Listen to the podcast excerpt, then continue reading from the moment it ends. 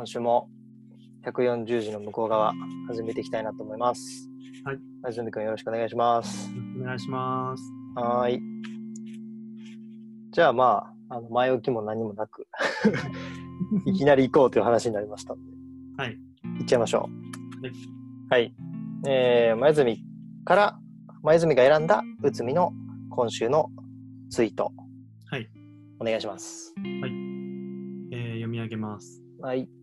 立派な観葉植物を買うことよりも小さな小さな苗もしくは種などから育てて何年後かに立派な観葉植物にすることに重きが置かれることになると思う。フェイクよりも本物という需要と同じように完成されたものを買うよりも未完成のものを買って育てるという需要がスタンダードになる。っていうツイートですね。はい。はい。なんか選んだ理由みたいなの。あーごごめんなさい。そうですようんね。でもそれなんか聞いてて反省したんだよな。うん。うん。まあ、前半は多分例えの話だと思ってて、うん後半の方がそのフェイクよりも本物という需要が需要本物本物という需要と同じように、なんかこの完成されたものを買うよりも未完成のものを買って育てるっていうこの買って育てるっていう表現がすごく僕のなんだろう金銭に触れたというか、うんうんあのーまあ、賃貸住宅を運営している身としてこういう言葉をよく使う育てるっていう言葉をよく使っているので、うん。うんうんそこの育てるっていうニュアンスとか育てることに何だろう価値を感じ始めてる世の中に対しをどう思ってるのかなっていうことが気になって選びましうん。なるほど、なるほど。た。はい。ありがとうございます。はいまあ、あの、投稿の意図としては、うんまあ、自分、あ、意図というか背景としては、はい自分が今、えー庭の、庭じゃないな、ごめん、ベランダのマンションに住んでるんですけど、はいベランダで、えっ、と、パセリとかですね、まあ、4つぐらいハーブを育てたり、うん。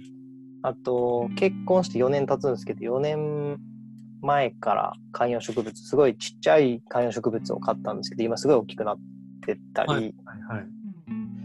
まあ実、えっと、あと1年前に子供が生まれて、今1年1ヶ月の、1歳1ヶ月なんですけど、すごいでかくなってたり。ななんかその、まあ、植物メインなんだが、まあ、そこに赤ちゃんもプラスされて、その育てることによって、はいえー得られる愛着とかですね、えーまあ、愛情とか、うん。そういうのが、うん。まあ、よりこう深く感じることが増えたなと思いまして、なるほど、なるほど。まあ、もともと服とか靴とかもすごい長いこと使うタイプなんで、愛着はもちろん、あの、重視するタイプだったんですけど、まあ、さらにそれをすごい感じるのと、あとまあ今世の中的にもそのコロナで自粛、あの外出自粛っていう中で割とこう植物を買いましたっていう投稿も結構見るんですよね、タイムライン上で。うん。つながってるかな？大丈夫かな？はい。で、やっぱりその、おなんか立派なやつを買ってきましたっていう投稿よりも、はい。なんか種から買ってきて育て始めて、やっと芽が出ました、やったみたいな投稿の方が自分はこう追っかけたいと思うし、なんかその人が、え1ヶ月後にす結構大きい、えーね、なんかバジルを育育てて大きくなったみたいな投稿とかを 見たりすると、うん。こっちもこうテンション上がるというか、なるほど、なるほど。だからまあ、すまあ、その飼い主というか、はいその人もそうだし、周りもこう巻き込めるというか、応援者が増えるというか、うん。なんかそういうことに価値がどんどんこうシフトしていくという、というふうに思ったんですよね。はいはいはい。あーなんか2個言えるかなと思うんってて、は、えっ、と、そもそも家に、今移動の時間が減ったからこそ家にいる時間が増えて、うんうんこう、だからこそ、なんだろうな、完成されたものを、時間を短縮して買うわけじゃなくて、同じところにいたら、その同じ、なんだろうな、同じ場所にいる時間が長くなったからこそ、その時間を共に過ごせるようななんだろう植物とかうん。例えばペットとかっていうものの需要が上がってるなっていうのは、確かにあの、まあ、猫の情報とかをいろいろ拾ってる中でも感じることでは、うんうんうんであとはその SNS の関係で言うとなんかこう、特に住宅とかの話建築とかの話になってくるとうん。あの結果だけを共有するよりもそのプロセスを一緒に楽しんでいってファンを作っていくみたいな、の流れって多分コロナの前にもすごく強くあってうんうんうん。だからこそその植物だったりとかこうまあ子供だったりとかっていうのが育っていく様子を見るのは楽しいっていう土壌はそもそもうんなんか世の中的にあったんだなっていうのは今話聞いてて思いましたね。そうね。まあ、実際日本はあれよね。例えばアイドル一つとっても、こう、はい韓国みたいな完成されたアイドルよりは未完全な、むしろもう、この間まで えー学生で、ただの学生でしたみたいな人たちをこう、ね、その人たちをいかに早く見つけて、最初から応援して、で、その子たちがこう武道館に行くまでの追っかけるとか、はいはいはいはい。自分は会員、ファンクラブ会員の会員番号、えー、2桁台ですよみたいなとか、例えばやけど、なんかその、自分が育てたみたいなのをすごい大事にする、えー民族ではあるのかなとも思ったり、まあ、ジャニーズのファンとかもまさにそうだと思うけど、はいはいはい。ジュニアの時からファンでしたみたいな。というのがもともと多分、ねなるほど。、コロナ関係なくあったっていうのはあると思うんやけど、よりそれが今後加速していくし、その、もうパクれないじゃないですか、そういうのって。パクれない。えっ、と、なんていうの真似できないというか、あー。その成長の過程が唯一っていうことですか？そうそうそうそうそう、はい。自分だけの経験だし、うんうん。なんかうまく育てられなかったことも含めて、うん。そその状態でも今まだその木だったり植物だったり動物だったりが生きてくれてるっていうその状態含めてこうなんだろう自分だけの育て方をした結果。ああなるほど。だから、はい。まあそれが多分愛着っていうんだと思うけど。ああそうですね。確かに。結構そのなんか高いお金出せばさすごいかっこいい観葉植物とか、えーまあはい。それこそ毛並みのいい動物とかは多分買えるは買えるんやろうけど、うん。まあ、そうじゃなくてそれまでのプロセス自体をに胸張れるというかですね。うんうんうん。そこを自慢できるっていうものがなんか価値の最上位になると思ってて、うん。そう。だからなんだろうな。あのお金を持ちになって後からこう、えー自分の身の回りのものを例えばいい車買うとかいい服買うとか、えーまあ、それこそはいすごい立派な観葉植物買うとかっていうことが、の価値がどんどん下がっていくんじゃないかなと思ってて。ああからあ、確かに下がっていく風土は、はい、うん、そうそう。あるとは思いつ思いつつ、はい。うんうん。なんかその家庭を大事にしたいとか一緒に育て、うんうん。なんかこれを育てていきたいみたいな感情の矛先が結構はっきり分かれるなと思っててうんうんうん。なんかそのさっき話したアイドルの話とかうんうん。もともとなんか DIY とかの流れが世の中的に大きかった中で、とはいえファストファッションとかファストフードってかなり台頭してきたわけじゃないですか。うんうんうん。でもそれは結局なんだろう高いお金を払ってないけどお金でうんうんプロセスを全部ひっくるめて買ってるっていう状態なのうんうんでうんなんかそこの個人個人の中でこれには時間と愛情をかけるけどそれ以外に対してはあの効率性とか価格とかをまあ価格の安低さを重視しているっていうような自分の個人の中で二極化しているなとは感じるんですよね。なんかもうそこはもう超 agree で、えーはい。完全同意でさらに言うともともと多分それぞれバランスは多分あったと思うのよ。ここはすごいこだわるものとはい、すごくこう効率とか利便性重視するものっていう多分その2つのバランスが100人いたら100人微妙に違ってたと思うけどうん。その中でもその不便とか手作りとか、うんい。時間がかかるとか非効率みたいなもののバランスのなんていう比重うん。がすげえグッと上がってるなっていう感覚はすごいああ、なるほど、なるほど。そうそう。だから、なんか、そのお金持ちの人たちが、えーなんか、とにかく、まあ、匠の技でうん。作ったものとか、なんか、はい。某ブランドのなんなんとかっていう、えー商品を買いましたっていう投稿がはいなんか、こうなんだろうな世の中的にあんまかっこよくないよねとか憧れないねっていう流れに、うん。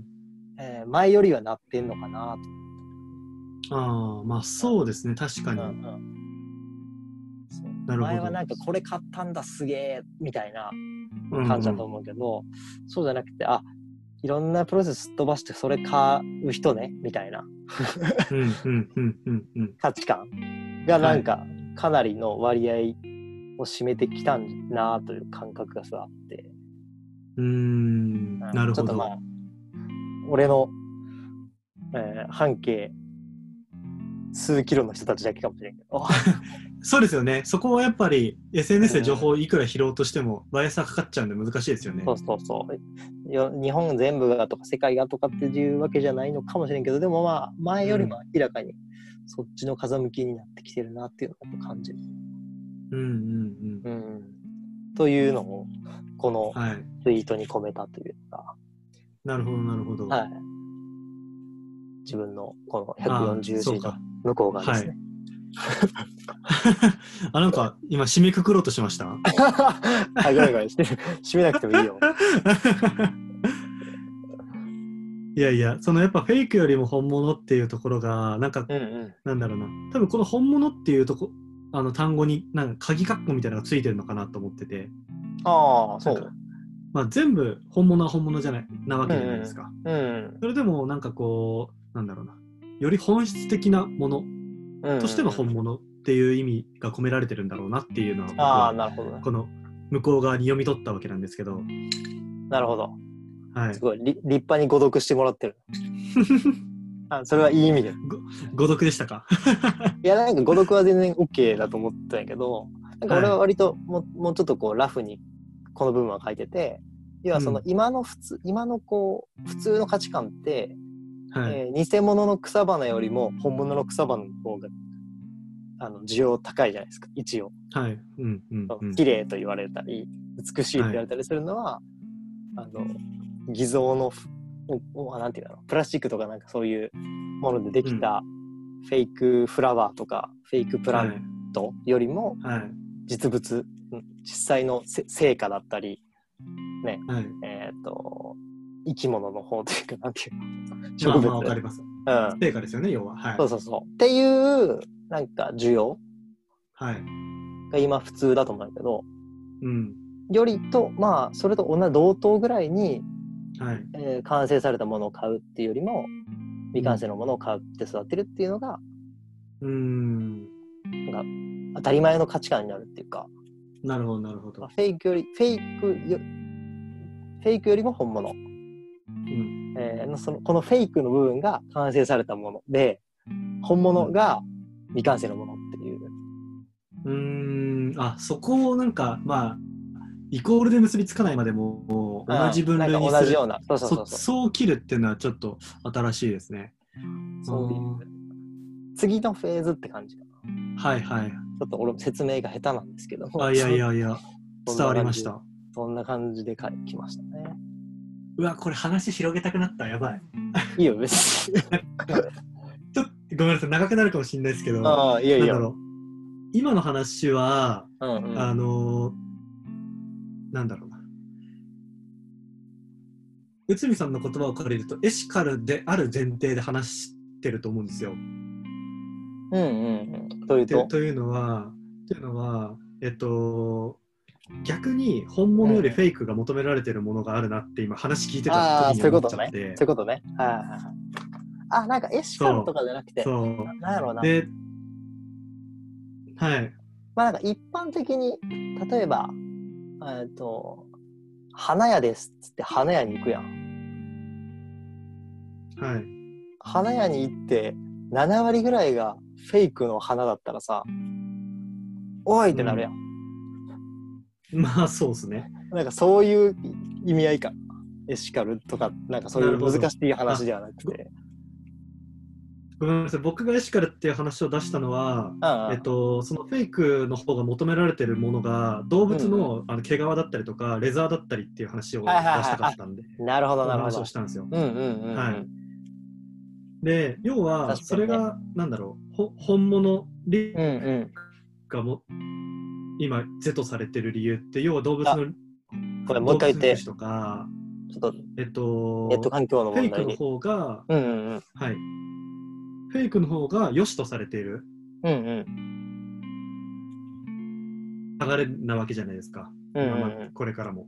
うんうん。でそれは結局本物であることにを追求してきたがゆえに、うん。動物福祉に反することが起きてたからそう、うんうんフェイよりフェイクの方に触れてきてるとは思うんですよ。確かに。そう。なのでこうなんかさ内海さんのこのさツイートの内容が植物にフォーカスが当たってたからこそ、うん、そうだ。そその倫理観に反さずに、うん。あの議論が展開できたけど、うん。どこと動物とか毛皮とかにおいて話すと、逆の現象も起きてるなって思ったんで、はい、間違いないね。なのでこのより本物を求めるっていうところはその本物を求める前提がなんだろうそのエシカルとか。環境配慮がされている前提の話なんだなっていうのうんはうん思ったっていうだけです。うん。うん、確かに確かに。そうだね。うんそれはその通り。実ちょっ際と、ツイートを選んだ時には全然思わなかったんですけど、今ちょうど思いついちゃったんでごめんないさい。やいや、差し込みました醍醐醍醐味じゃないですか、これが。この、向こう側の醍醐味。いいよいいっすね。いい流れ早くもいい流れ 2, 回2回目にして醍醐味が出ました。いや、その辺は確かに俺も、もう、ね、さらにもう一つ、二つ深く、あのううちの息子、娘が泣いております。あ大丈夫元気でよろしいことです。そうだよね。あ全然そあラジオよりそっちが優先なんで。あ、いやいやいやちょっと妻に今言ってもらいましたが、あの、あ。俺もそうだな。この、この部分に関しては、もう少しこう、ね、あの別に反省ではなく、なんだろうあ全然この部分まで考え切った上でね、投稿できるようにちょっと、はい また成長したいなと思いますけど。新たな視点を。そうそうそうそう。ありがとうございます。いやいや、ありがとうございます。じゃあ、僕のツイートに関しては以上かな。はい。行きましょう、次に。はい。じゃあ後半、えーはい前泉の、えーツイートの中から自分が選んだのはですね、えー短いですね、文章自体は。はいえー手紙を書くようにメールを打つ人になりたいんだよな、というツイートを選んでおります。なるほど。なんかいろいろはい。そう、まあ、もうその通りなんですけど、うん、一応まあ俺の理由はですね、はい。まあ一番、なんていうのかな、短いセンテンスですが、すごく、はい。うん印象的なツツイートだったっていうのが、まあ、そもそもの理由ではありますが、はい。まあそのまさに、えー140字の向こう側がありそうなツイートだったっていうのが、えー選んだ大きな理由ですね。なんで、ちょっと補足説明聞きたいなと思っております。はい。ありがとうございます。はいまあ、補足も何も、まあ、伝えたいこととしては本当にその通りで、うんうん。こう、まあ今、なんだろうな、在宅勤務をしてるわけなんですが、僕も、うんうんよりテキストでのコミュニケーションが多くなったわけじゃないですか。うん。うんうんで、その中で、こうまあ、スタンプもありとか、なんか了解とかは、なんか OK とかでも意図は通じるけど、うん。なんかよりそこに温度とか質感が求められる求められてはないかもしれないけどあった方が気持ちいいよねっていうのが、まあ感覚として強まってきたんですね。うんうんで、えっと、なのでこう手紙を書くようにこう連絡一つ取っても相手のことを思いやったりとかうん。うんあのなんか提出物に対してのフィードバックならこう修正点だけじゃなくて、うんまずはなんか「お疲れ」とか「ありがとう」とか、うんうんなんかをまあねぎらいながらうん。いいとこはいいって褒めつつ修正して、う修正するとか修正するみたいな戻しとかがあるとなんかこう言葉で話し直接話してた時はなんだろうその柔らかさとか、こうし修正する時のニュアンスみたいなのが伝わりやすいと思うんですけどうんうん。テキストだけになっちゃうとやっぱりどうしても無機質になっちゃうのでうんうんそもそも無機質になっちゃう環境だからこそより伝え方とか言葉遣いのみたいなものは丁寧にしていった方がいいなっていうのが、うんうんうん。なんかもともとはあったんですけど、うんうん。そのちょ傾向が強くなってきたなっていうのはこの在宅勤務に入って感じていることなので、うん。こういうことをつぶやいたんですね。うんうんうん。なるほど。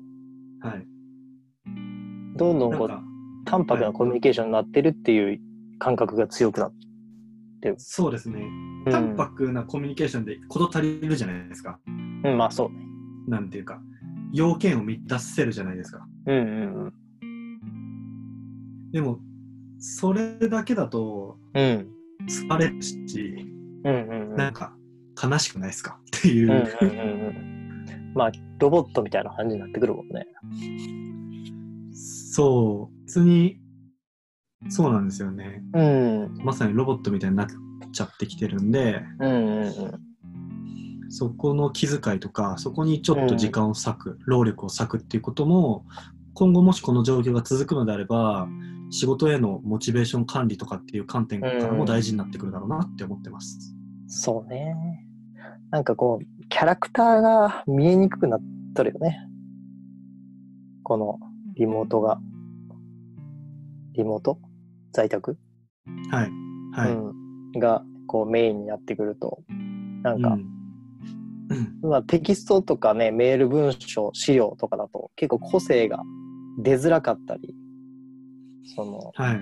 個性出せる人と出せない人が、めちゃめちゃ個性的なのに、メール文とかになった瞬間、個性がもう無になる人も山のようにまあ、います。だろうし、はいまあ俺とか多分そうだようん。と思うけど。だからうん。ね、なんか、本当にこう、なんていうんだろうな。ネット上の、うんネット上で明るい人が活躍できるみたいな。ああ、そう、まあ、その明るさの表現が上手い人ってことですそうだね。そうね。うん。うん。なんか、ちょっと、あのーまあ、あれなんですけど、うん内海さんと一緒の会社にいた頃の話なんですけど、うん。なんか、その感情を結構僕文面にも出すタイプで、うんうん。なんか、なんだろう、メールとか、こう、うチャットとかでも、うん。なんだろう、点々点とかさ、あのーびうんびっくりマークとかよく多用するタイプのうん社員だったんですけど、うんうん。一回言われ、多分もう2年前ぐらいの話なんですけど、言われてうん今でも残ってることがあって、うん。なんか、そんなの打つぐらいなら、なんかもっと早く返信ちょうだいって言われたことがあって、えそう、なんー。かまあえー、時間はかかってるわけですよ、それは。うんうんうん余計に文字を、文字というかテキスト打ってるんで。うん。うんうんなのでそ、その人の言い分もわかるんですけど、うんその時間があるなら早く連連絡ちょうだいって。うん。うん。そう。でもなんかそれが衝撃的すぎて、そうね。うん衝撃的やね、それ。そう、なんか、いや、そこの点々点に何の意味があるのかわかんないし、みたいなうん。言われたことがあって、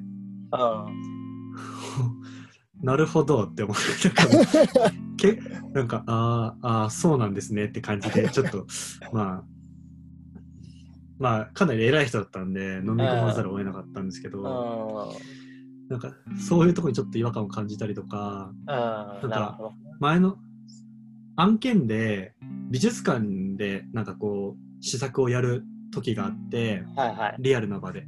うん結、構、あのインターネットの広告代理店だったんで、そういう案件って珍しいと思うんですけど、うん。なのでこう、美術館に当時の部長とエンジニアの方と行って、うん。で、なんかこう、げ現地、現状みたいな、現地でこう実際に作動するかみたいなことをやってたことがあったんですけはいど。その美術館のお庭にすごくアジサイが綺麗に咲いてて、うん。で帰り際にこう美術館の方が見送ってくれた時にうんうん。なんかあ今年もアジサイ綺麗に咲いてますねっていうすごいあの風情のある別れ言葉というか、最後の挨拶を入れてくれたんですけど、なんかその打ち合わせに行ってたメンバーだけになった瞬間になんかなんかなんだろうな。そんなこと感じてる暇ないよねわらみたいな感じの言葉が第一声で出出てきて結構そこも衝撃的で衝撃やね、それ。なんかいやももちろんこ個人個人差はあると思うし個人的な考え方だとその人のか個人的な考え方だとは思うんですけどうんうんでもなんかなんかずあ俺ずれてるかもこの人とって思った記憶が結構大きくてさっきのその、うん。そんなこと打ってるなら早く返信ちょうだいっていうとこ。ろ、うん。うん。仕事だからもちろん業務効率とかそのうん。速度的なところ、業務だけに集中して別に。季節感とかいらないわけじゃないですか。でもなんか人間が仕事してる上でそれって本当に省いていいものなのかなっていうのは、こうもともとその会社にいた頃も感じてましたし、うん。結構そういうのを大事にする今の会社に入ってからよりなんか逆説的に感じるようになりましたね。うん。っていうなんか僕の中での背景もあってそうね。そうてあのーまあ、デジタルで情報を伝えるだけなら全然要件を伝えるだけなら簡素でいいけどじゃなくてもっと手紙を書くように丁寧にこう相手のこととかうん。思思いやったテキストコミュニケーションをしていきたいなっていう意味合いが込められてました。なるほど。まあ、そういうふうになら,、ならないと、ね、生きていけんかったんかもしれんしね、その人は。まあそうなんですよね。うんそうまあいろいろ時代の流れとかあるのでなんと一概には言えないんですけど、まあ、ただ、果たしてその感覚が、ね、あの進化なのか対価なのかっていうのは、まあ、一回考えたい。ああそうですね。うん。まあ、どんどうんん、それこそまあ本当にさ,、さっきから言ってる、そのロボット化してる感覚というか、はいはいはい。1分1秒すら無駄にできないんだったら、もうロボット、AI にもう任せていくしかないからね。うん、なんか、うん作業効率をとか仕事の効率を落としていって言ってるわけじゃないのは多分内海さん伝わってると思うんですけど、こう今でこそそういう IT とか、まあ、ロボットエンジ,、ニアリングみたいなものが普及し、発展してきたからこそ人間により人間らしさみたいなものが求められてると思うんですけど、まあ国会を恐れずにと昭和の時代って言ったら大体ニュアンス伝わると思うんですけどうん。そういう時代はこう人間がロボットのように最大効率で働くことが求められてたわけうじゃないですか。んうんだからそこで培われた価値観はまだあの僕らの上の世代には根強く残ってるんだなっていうのは感じ。ましたね。うん。まあそことの戦いっすよね、自分たちは。まあそうですね。うん。ある種僕らの上に立つ人のことも多いわけじゃないですかそういう年代の人たちって。うんうんなのでまあそことどう折り合いをつけていくかっていうのもある種葛藤していかないといけない点だなとは思ってます。そうね。最近なんか俺も、そ、それを感じることが結構多くて、その、なんか、どんどん正解が更新されていくじゃないですか。はいはいはい。正解っていうかなんか、あの、ムーブメントが更新されていくというか、うん。あの、当たり前の価値観が更新されていくというか、で今回のそのコロナでもさらにそれがか加速してるのはもう間違いなくって、はい。でも一方でやっぱり一一つ二つ上の年代の人たちは、まあ、過去それでの成功体験もあったり、えー実際それでせ結果が直近も出たりしてるがゆえに、うん。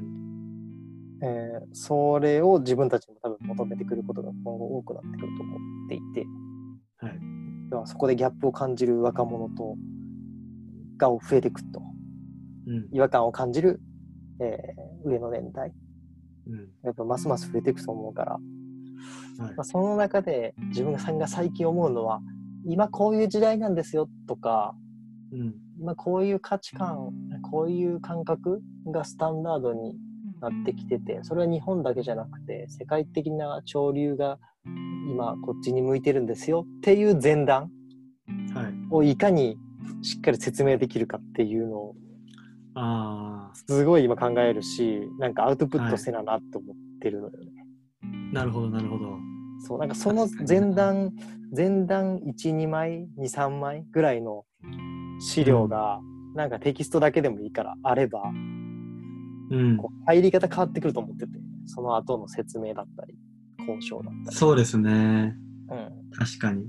それは、なんかこう、2、3ヶ月に1回アップデートしし続ける前段資料みたいなのを自分に持っといた方がいいなと思ってる。ああ、なるほど、なるほど。なんかそそれそういうなんかこう時代の空気とかうん。風潮を捉えた本をはい。そのミーティングの場にいる人たちとか交渉相手が同じ本読んでるわけじゃないやん、うん。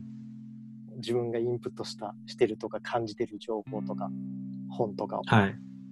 だからこそなんかそれを一つ一つにまとめたものが自分の中に持ってると、はい。どんな提案とかどんな交渉でもこうスムーズにできるなと思ってちょっとまだ作ってない作ってないんやけどいやいやいや、そ、その、あれですよね。前提条件というか、共通認識を最初に作るっていう話ですよね。そうでなんかそこがずれてるんだったらそこに対して自分がちょっとなんか教えをあの逆に説明するようなはい。会を会を一回設けるとかああ、なるほど。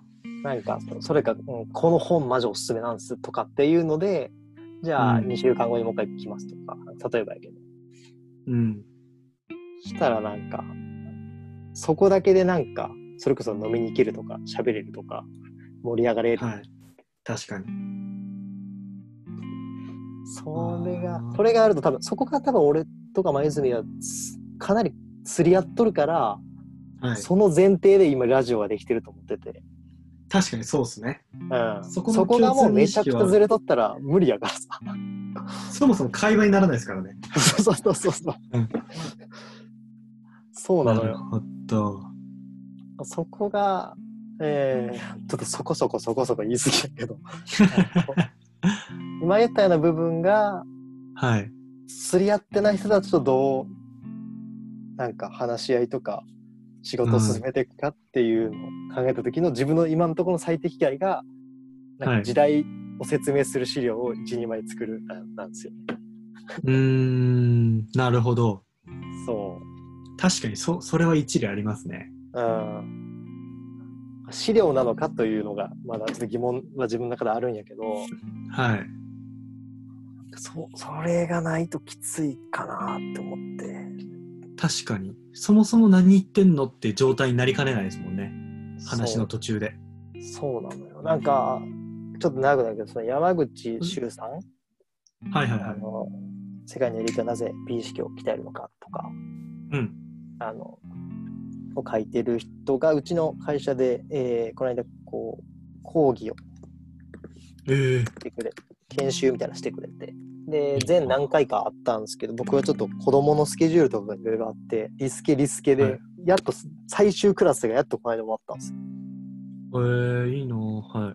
そう。まあね、すごい福利厚生やなと思ったんですけど。それ、あの、初めてオンライン講義だったんだよね。このコロナの中で、えー最後のクラスが行われたので。うん。それまでの多分5クラスぐらいは、えー実際リアルの場で、大きい会場でやったっぽいんですけど、ワークショップとか含めて。はい。俺が受けた、受け入れた、滑り込めた最後の講義だけオンライン講義だったんですよ。うん。で、ズームでこう他の人の受講者のこう表情とか見れるわけですよね。その講義受けながら。面白いですね。はい。そしたらやっぱなんかこう、まあ、他の回見たわけじゃないけど、うなん。か、ニコニコ聞いてる人がいなくて、はい。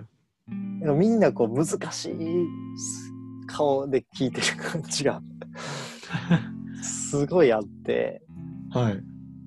で、なんかその、俺はめちゃくちゃ楽しかったんや。うん。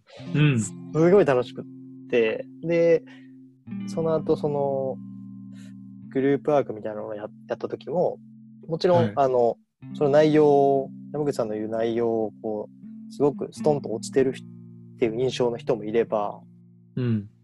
なんかこう、まあ、業務に落とせねえよっていうのがすごい伝わってくる 人もいて、なるほど。そうまあ、そこで、えー何が言いたいかっていうと、はい。やっぱりそう山口さんみたいなこう今のね時代の空気とかをちゃんとこうすごい深いレベルで感じてる人の言うことが、こう7割ぐらい分かるっていう人とやっぱうん1割ぐらいしか分からんみたいな人だとやっぱし噛み合わんなと思って、そうっすね。うんうん。そこをなんか埋める作業がまずは何においてもいるなって思ったうん。まあ、その研修になんかこう、参加するにあたっての課題図書みたいなものはなかったってことですよね、きっとね。まあなんか俺はもちろんその書籍を読んで臨んだんですね。うん。なんやったらこの間えっ、と最新刊が出てたんでそれも読んで出たあの臨んだんですよ。あ哲学のやつですか？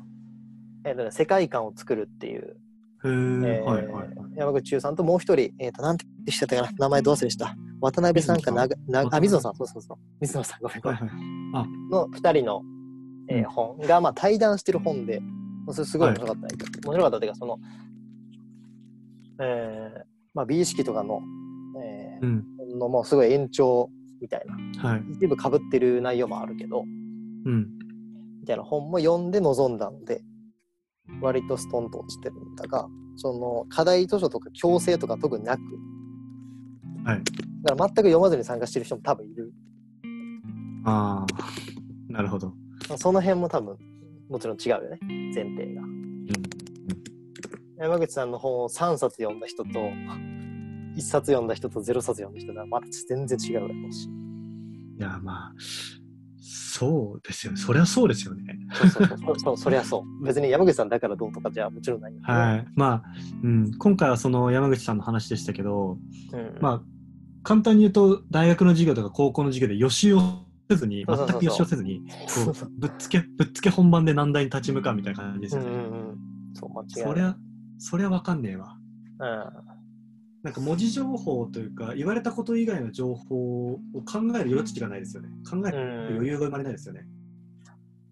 まあここもやっぱ難しくて今自分はこうねそのまだ多少時間あるからはい最新刊まで読んで臨めたかなと思うんですけど、うんまあね数年前の自分の業務量だったら読めたかなっていうのもあるし、まあ、そこはやっぱうん根本むずいなっていうのはあるけどやっぱりなんか前提が全然違う人たちで仕事をしてるし同じ目標を追ったり、えーそのうん。その前提全然違う人たちが、えーお客さんだったり、えーはい。自分が依頼主だったりうんするなっていうのもねそこですごい感じたのでそれをどう最初にすり合わせるかっていうのがはい。めちゃめちゃ大事やなってそこでもう思いましたね。いや、そうですよね。うんそでむしろその作業が全てというかうん。なんかそこがすり合ってれば別にもう提案内容とかなんか何かの問題に対する課題だったりうちだったり手段だったりはなんかなんだろうなそんなにこう心配ないというかですねうん、大きくはずれないだろうなと思ったりもするんですよね。確かに。うん。まあビジョンのすり合わせとかになるんかな。はい。うんまあ、すそうですね。全体、前提条件とか、共通条件みたいなものを最初にすり合わせるのはすごい大事ですよね。うん、そうなんか ねそのそういうふうにこうふ2人で今言い合うと、まあ、当たり前やんってことになるんやけどなんか、はい些細なコミュニケーションとかなんかちっちゃいこと決めるにしてももうそもそもの共通うん認識、うん。ここで言う共通認識って言葉がすごいなんか浅いんやけどなんかはい。共通認識の中に含まれた言葉の中にすごいこう時代をどう捉えてるかとか今後どういうふうに考えてるかみたいなところも含めた共通認識はい。はいはいはいはいはい。をなんか、えーそのそれか共通認識のそれ方も含めて確立化できるとすごいこう、うんいろいろ進めやすくなるなって思ったんですよ。なるほどね。うんその型を持ってると強いなっていうか。確かに。まあ、そもそも、その共通認識をがずれている前提で、じゃあそれをその場でどう最低限整えて、こっちのうんうん話を聞いてもらいやすくするかっていうのをが考えるべきですよね。うんうん僕らが考えるべきことですよね、きっとね。そうそう。そこがね、なんかこの、えーそれこそオンライン中心のコミュニケーションになった時によりむずいなと思ってくるうん。とこだし、まあ、さっき言った前泉の、うんそのこの人とちょっと感覚ずれてるなっていうのがさこう感じにくいやん。はい。オンラインのコミュニケーションなんか一緒に美術館に行ってアジサイを、えー見るっていうことも少なくなってくるだろうから。うん。そうですね。うん、なんかそれの埋め方とか埋めやすくなるはい。ツールとかサービスが、ねうん選ばれていくんだろうなと思いますね。なるほど。うんまあ、それちょっと特にないんですけど ここのツールがとかは今ないんですけど。いやいやいや。いやなんかさっきの講習の話というかその、まあうん山口さんの話に戻るんですけど、うんなんかそもそも参加者それぞれの目的意識が違うなっていうのがを思ってうん。なんだろう。結局その学んだことをどう生かすかまで考えてればうん。その講義を受ける時間ってそれを考える時間に当たるのでうん。学ぶ時間ではなくて学んだことをどう生かすか考える時間ってなると、学んで臨むじゃないですかきっと。うんうん。でも学ぶことが目的になってるとなんだろうもう手ぶらで行って学んで終わりっていう、うんうんなんだそもそもの目的意識が違うからそれに対しての、えっと、望み方とか準備の仕方って違ってくるんだろうなっていうのを思ったんで言いたかったです。そうね。いや、本当そうだと思います。まあ、これはね、自分の反省も含めてやけど、すべてがすべてね、予まあ習そ、すべての行動を自分も予習してるわけじゃないかいやもちろんそうですよ。僕も今自戒を込めて言いましたけど。ら。う んたまたま山口さんの講義は俺は予習し、自分からたまたま読んだ本、その延長に講義があったんですけど、はい。うん。ね、全然丸腰で挑む講義はもちろんありますし。そうですよね。まあそこも結局は全部なんだろう先回りしてってことは難しいからこそ、うんうんなんだろう自分のそのリソースの振り方とかちょうど先週話した内容と一緒ですけど自分の限られた時間と労力をどう優先順位をつけて配分していくかっていうのはうん。日々考えていないと気づいたら差ついてるってことですよね。なんか。まあ、そうね。うん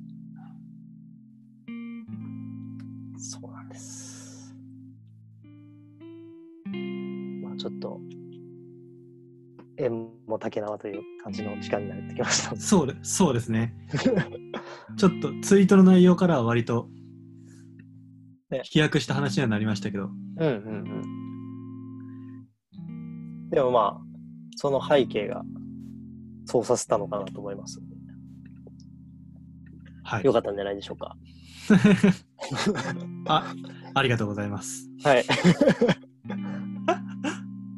では、特にまとめもななくで。はい。今回も終わりたいなと思いますが。今回まあ徐々にペースをつかんでいければね。回を重ねるごとに、そう、はい。まあ、あの、形も変わるかもしれないし、わかりませんが、来週もこんな感じでいきたいなと思いますので。